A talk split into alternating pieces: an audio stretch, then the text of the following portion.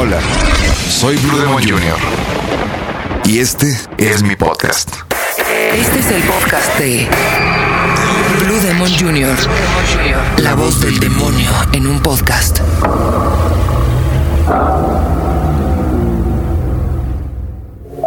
Pues bien, este podcast está retitulado como Qué difícil es ser padre otra vez. Teniendo una familia de veras grande, perdí la noción del tiempo y también de salir con mis hijos independientemente.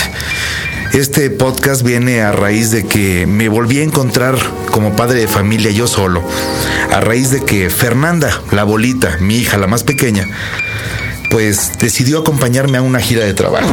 Y si vieran qué osos y además qué difícil regresar eh, siendo padre y obviamente la mamá pues es la que se encarga de las niñas, ¿no? Porque uno, imagínate, escoge el chón, la falda, eh, todo, todo lo, todos los implementos que lleva la, la, la nena y para mí fue difícil, pero en fin, les voy a relatar. Bien, pues nos fuimos. Eh, Fernanda tiene siete añitos. Quería conocer el avión. No se había subido. Bueno, sí se había subido, pero no se acordaba. Y en fin, tomamos el primer avión. Tuvo la fortuna de ir con el Capi, eh, le mostró los aparatos, eh, cómo eh, estaba integrada la cabina del piloto, el copiloto, etcétera. Después despegó el avión y pues muy entusiasmada esperaba que le sirvieran de comer. Y me hace la pregunta, papá, ¿cobran la comida? Le dije, no, corazón, aquí te la dan. Ya va incluida en el precio del boleto, no te apures. Entonces, cuando nos llevan la comida, para empezar viajamos a las 7 de la noche, entonces era un vuelo sin alimentos. Y me dice, papá, ¿pagaste tanto por unos mendigos cacahuates y un refresco? Le dije, pues sí, así es es que es la hora en la cual no sirven alimentos, pero en fin, Fernanda se fue desilusionada primeramente por la comida. Segundo, cuando fue subiendo el avión y se asoma por las nubes, estábamos eh, atravesando ese momento. Mira, papá, aquí hay más smog que allá abajo. No, pues sí, efectivamente había más smog que allá abajo, pero cuando rebasamos la altura en la cual ya se veían las nubes eh, por abajo de nosotros, decía, mira, papá, qué lindas las nubes parecen de algodón. Entonces se fue maravillada y por lo menos se le olvidó el mal trago que tuvo con los cacahuates y su juguito de manzana.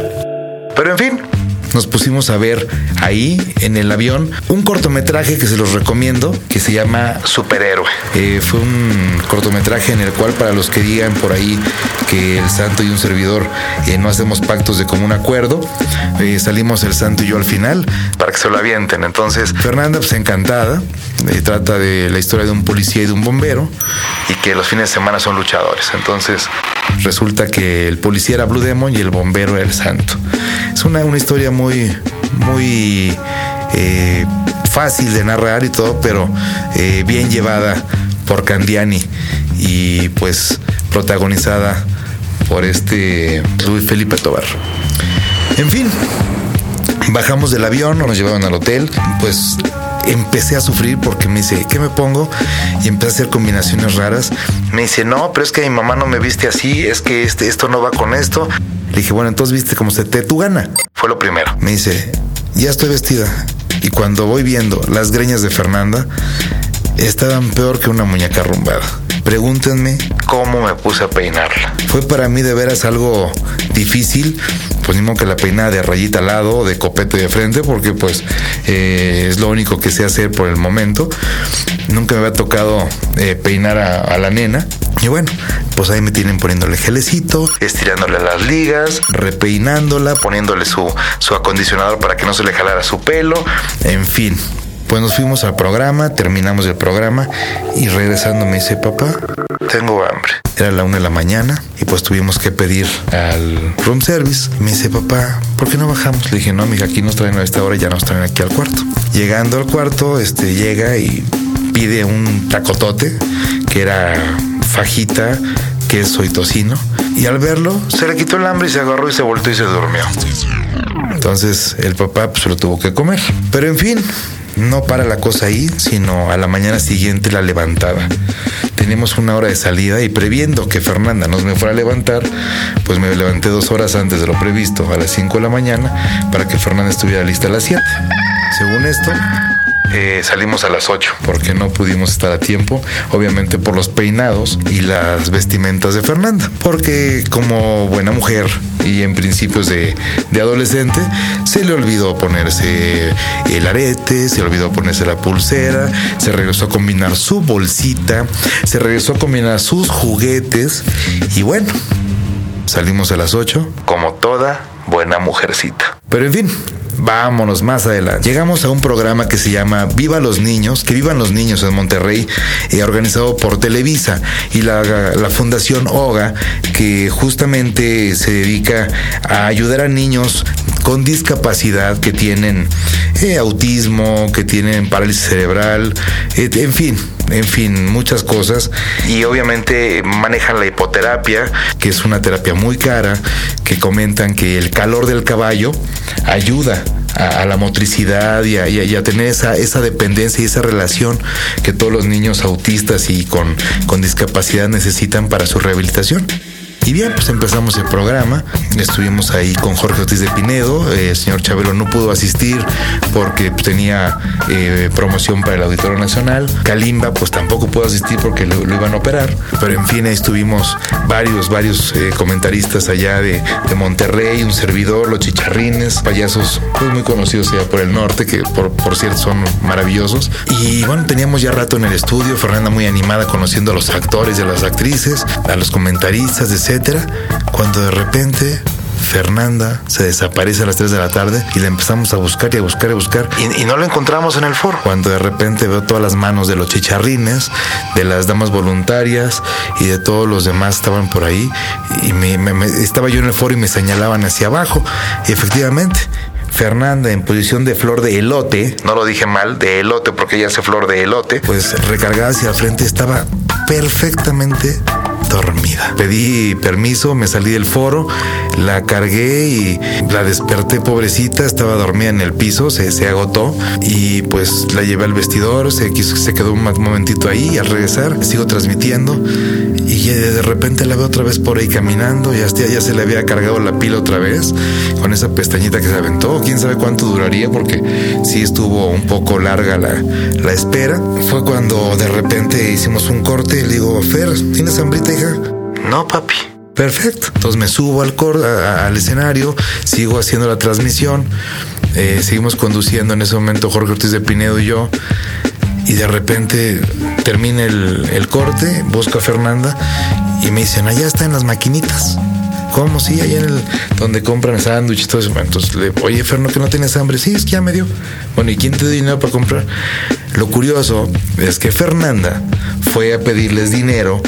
Como estábamos haciendo una recolecta, una especie de teletón para esta asociación OGA, fue y les pidió moneditas para poderse comprar algo de la, de la maquinita. Entonces, el oso que pasé yo fue enorme. No aunado a que después de ahí tenía yo que ir a hacer unas presentaciones de una, de una conducción a lo que es el Arena Monterrey. Y bien, pues estuvimos allá, nos, nos fuimos hacia allá y Fer iba literalmente en calidad de bulto en la camioneta y cuando llegó se encontró a alguien por la razón de la que me quiso acompañar. Esa razón fue el grupo Kudai.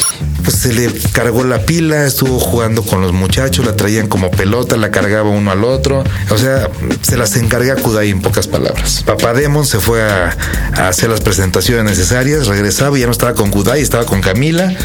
Eh, posteriormente volvió a bajar, ya no estaba con Camila ni con Kudai, estaba con Kika Edgar, exactamente. Y bien, pues imagínate, ya, la, hizo comadre, la hizo comadre, le regaló un CD, me lo, me lo autografió. Pambo también estuvo ahí cuidándomela un poquito, una, chica española y un joven.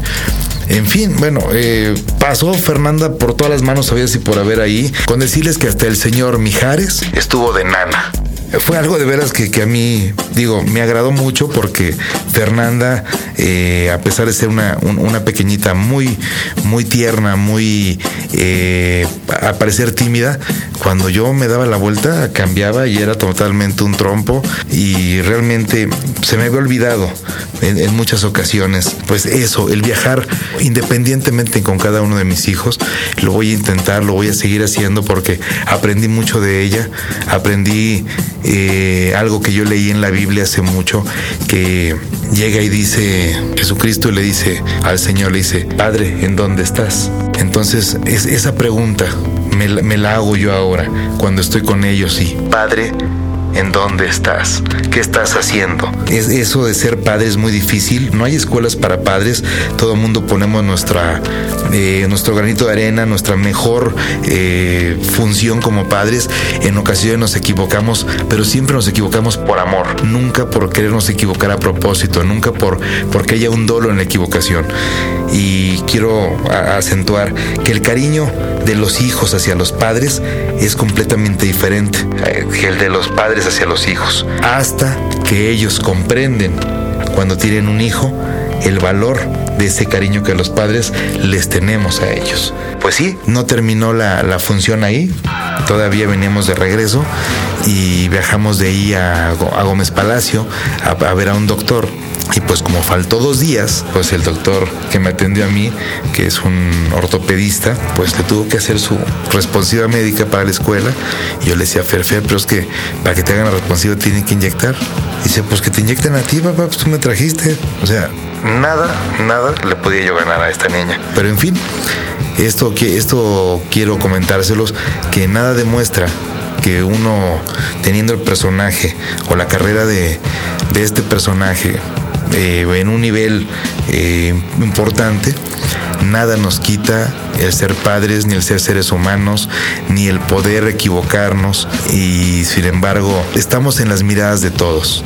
Y pongan un poquito de atención a esto que les voy a decir porque para mí es y ha sido muy importante. El personaje es inconfundible, es irreemplazable y además es importante.